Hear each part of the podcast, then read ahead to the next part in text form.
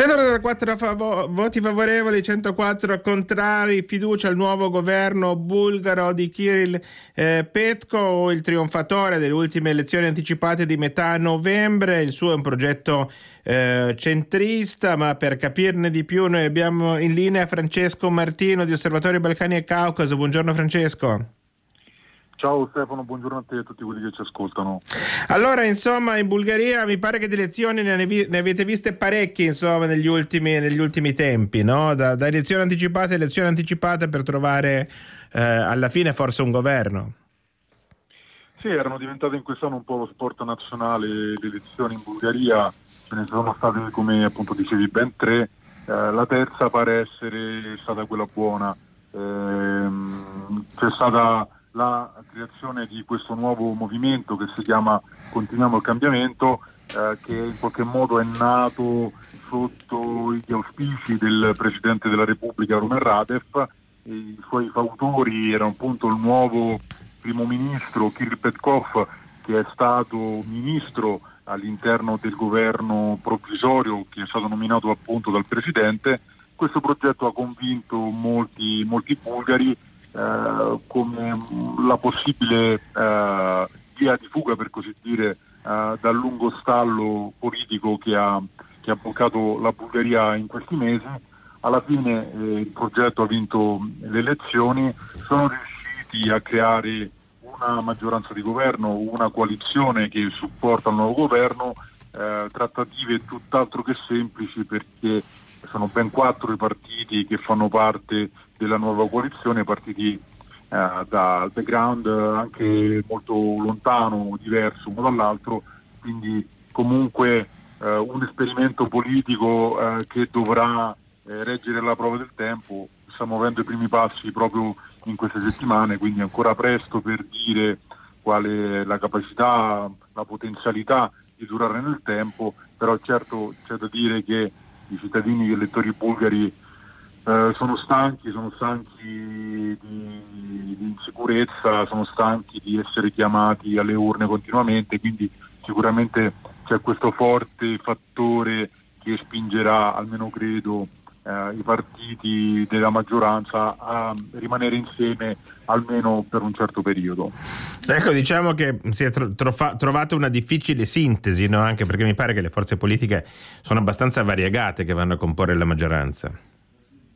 Sì, assolutamente, appunto parliamo eh, del nuovo progetto centrista del Premier Petkov, c'è poi un progetto di tipo, se vogliamo, populista eh, che c'è un popolo così Uh, del popolare showman Slavi Trifonov e poi ci sono due anime abbastanza lontane, cioè la destra liberale e il Partito Socialista. Per tenere insieme la coalizione eh, il nuovo Premier ha messo in campo alcune strategie nuove, eh, la prima è stata quella di uh, proporre delle trattative uh, appunto per la formazione del governo in piena, in piena alla, alla, luce del sole, per così dire, le trattative sono state trasmesse in diretta eh, su Facebook durante appunto tutta la loro durata. L'altra strategia è stata quella in qualche modo di garantire un certo grado di autonomia eh, ai vari ministeri che sono stati eh, appunto assegnate alle diverse forze politiche. Il Premier in qualche modo si è voluto presentare come una figura di coordinamento, però appunto garantendo una certa libertà d'azione poi ai vari ministri che appunto sono espressione delle diverse forze politiche. Ecco, insomma, la Bulgaria che deve risolvere parecchi problemi, uno, uno dei primi, forse quello che in questo momento sta preoccupando parecchio è il eh, basso tasso vaccinale, no? uno, dei bassi, eh, uno dei più bassi in Europa. Sì, assolutamente. Allora, il primo ministro ha, nel suo discorso inaugurale ha dichiarato che la priorità assoluta sarà quella di annullare la corruzione. Tra l'altro una promessa che in Bulgaria è abbastanza si, ricorrente. Ma, ma, si fa un po', diciamo che si fa un po' dappertutto. La sentiamo anche in Slovenia, sì, sì. cioè uno dei, dei, temi. Chiunque si candida promette che mh, la lotta alla corruzione starà ai primi posti, insomma, no? Chiaro. Poi naturalmente c'è tutta la partita eh, cara al nuovo, al nuovo, Premier che è l'ammodernamento dell'amministrazione. Eh, più a breve termine, a breve termine appunto c'è la questione Covid, vaccinazioni, il governo ha promesso di in qualche modo spingere e di eh, rilanciare la campagna vaccinale. Il primo passo in questa direzione preso proprio dal, dal primo ministro è stato quello di introdurre l'obbligo del Green Pass per tutti quelli che lavorano uh, al, al, Consiglio dei Ministri. Uh, non sono state prese al momento altre, altre misure particolarmente eclatanti. Eh, in modo molto lento la percentuale di bulgari vaccinati eh, è salita portandosi quasi al 30%, appunto ci sarà bisogno con tutta probabilità di un po' di tempo per vedere se il nuovo governo avrà un effetto importante su questa partita. Naturalmente Omicron permettendo vediamo appunto questa nuova variante se e quanto avrà conseguenze sulla vita dei cittadini europei in generale e in bulgari in particolare. Ecco, ma quali sono i motivi di una così bassa adesione alle campagne vaccinali? Uh, si è molto discusso, non c'è una risposta univoca. Uno dei fattori che viene più citati e riportati è la cronica mancanza di fiducia dei cittadini bulgari nei confronti delle istituzioni, eh, una fiducia nata soprattutto nei confronti delle istituzioni politiche eh, durante gli anni bui della transizione dal regime comunista alla democrazia è una sfiducia che in qualche modo si è allargata anche a tutte le altre istituzioni, eh, se vogliamo, partire dai medici per arrivare ai media, quindi in qualche modo la Bulgaria si è rivelata un terreno particolarmente fertile tutta una serie di teorie eh, più o meno basate su, sui fatti eh, che riguardano appunto in questo caso la, la pandemia. Molti bulgari in qualche modo hanno espresso questa loro sfiducia non vaccinandosi. Senti, un'altra questione che, che tiene banco in, in Bulgaria sono i difficili rapporti con con la, con la Macedonia, mm, c'è stato il blocco eh, delle trattative per la Macedonia l'Unione eh, Europea, di adesione all'Unione eh, Europea, insomma forse con il nuovo governo qualcosa potrebbe cambiare, almeno qualche spiraglio all'orizzonte è emerso.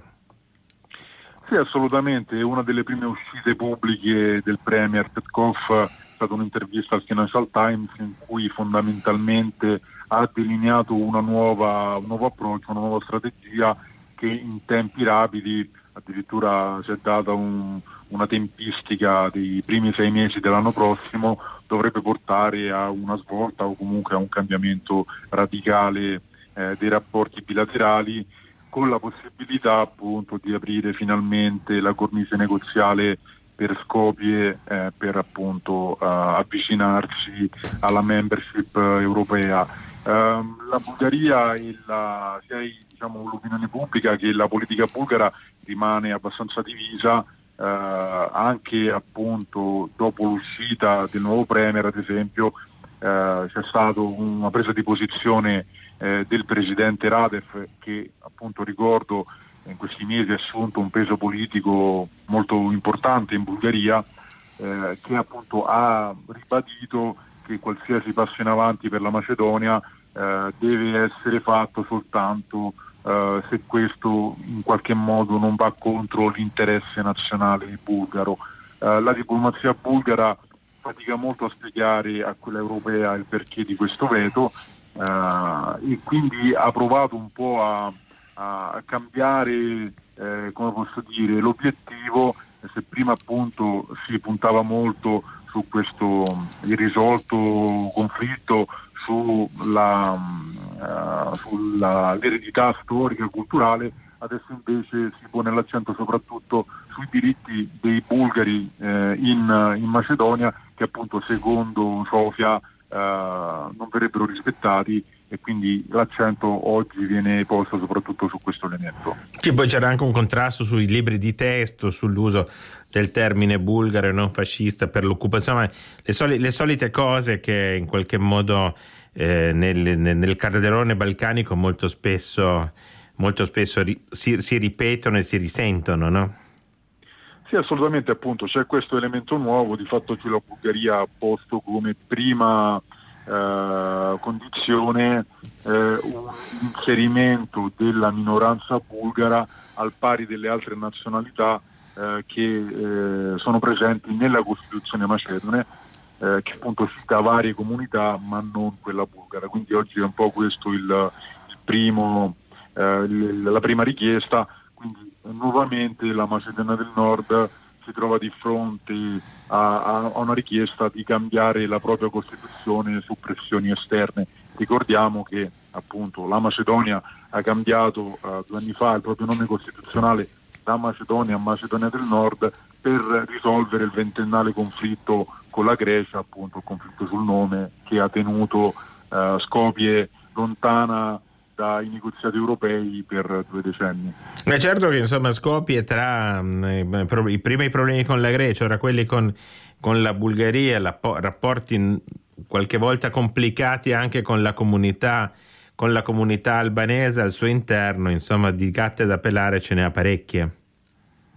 Sì, sì, tra l'altro appunto questa, questa instabilità continua eh, continua a mietere vittime proprio in Macedonia, vittime politiche, appunto Zoran Zaev, il premier socialdemocratico eh, che è riuscito se non altro a portare eh, la Macedonia nella Nato, ma ancora nonostante le tante promesse non eh, nei negoziati per l'UE, in qualche modo si prepara ad uscire di scena eh, settimane scorse eh, il Partito Socialdemocratico ha eletto un nuovo leader eh, Dimitar eh, Kovacevski che in qualche modo si appresta a diventare nuovo primo ministro.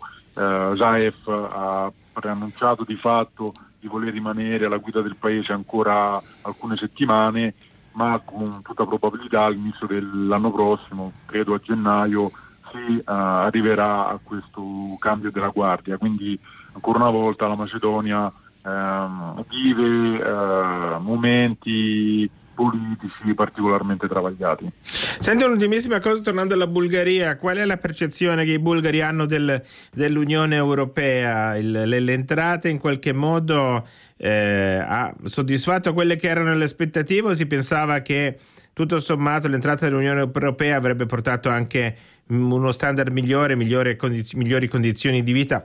La Bulgaria è un po' il, insomma, il fanalino di coda eh, dell'Unione Europea in questo senso. Sì, io direi che con le dovute eccezioni eh, l'opinione pubblica bulgara continua a essere una delle più favorevoli all'Unione Europea, forse perché la Bulgaria è il paese, essendo eh, appunto il più povero della compagnia, che riceve di più in termini economici eh, dall'Unione Europea stessa, quindi i motivi per, per, essere in qualche modo soddisfatti dell'inclusione eh, superano di molte volte gli eventuali malumori. Naturalmente col passare del tempo alcuni malumori eh, sono emersi anche perché c'è una difficoltà eh, importante legata anche a livelli di corruzione, il fatto cioè che i tanti soldi che l'Unione Europea fa arrivare in Bulgaria se volentieri non vengono distribuiti come dovrebbero, ma entrano in buona parte nelle tasche eh, degli amministratori. Quindi eh, da questo punto di vista ci sono malumori, ripeto, eh, la, sul piano generale i bulgari continuano a essere eh, favorevoli all'UE e non vedono alcun'altra alternativa eh, nel breve, medio e forse anche lungo periodo. Grazie, grazie Francesco Martino di essere stato con noi al Vaso di Pandora. Noi ci fermiamo qui. Ringrazio anche Bojan Klastez in sala di regia che ci ha condotto lungo questa nostra camminata mattutina. Il Vaso di Pandora torna venerdì prossimo, giusto il tempo anche per farci a quel punto gli auguri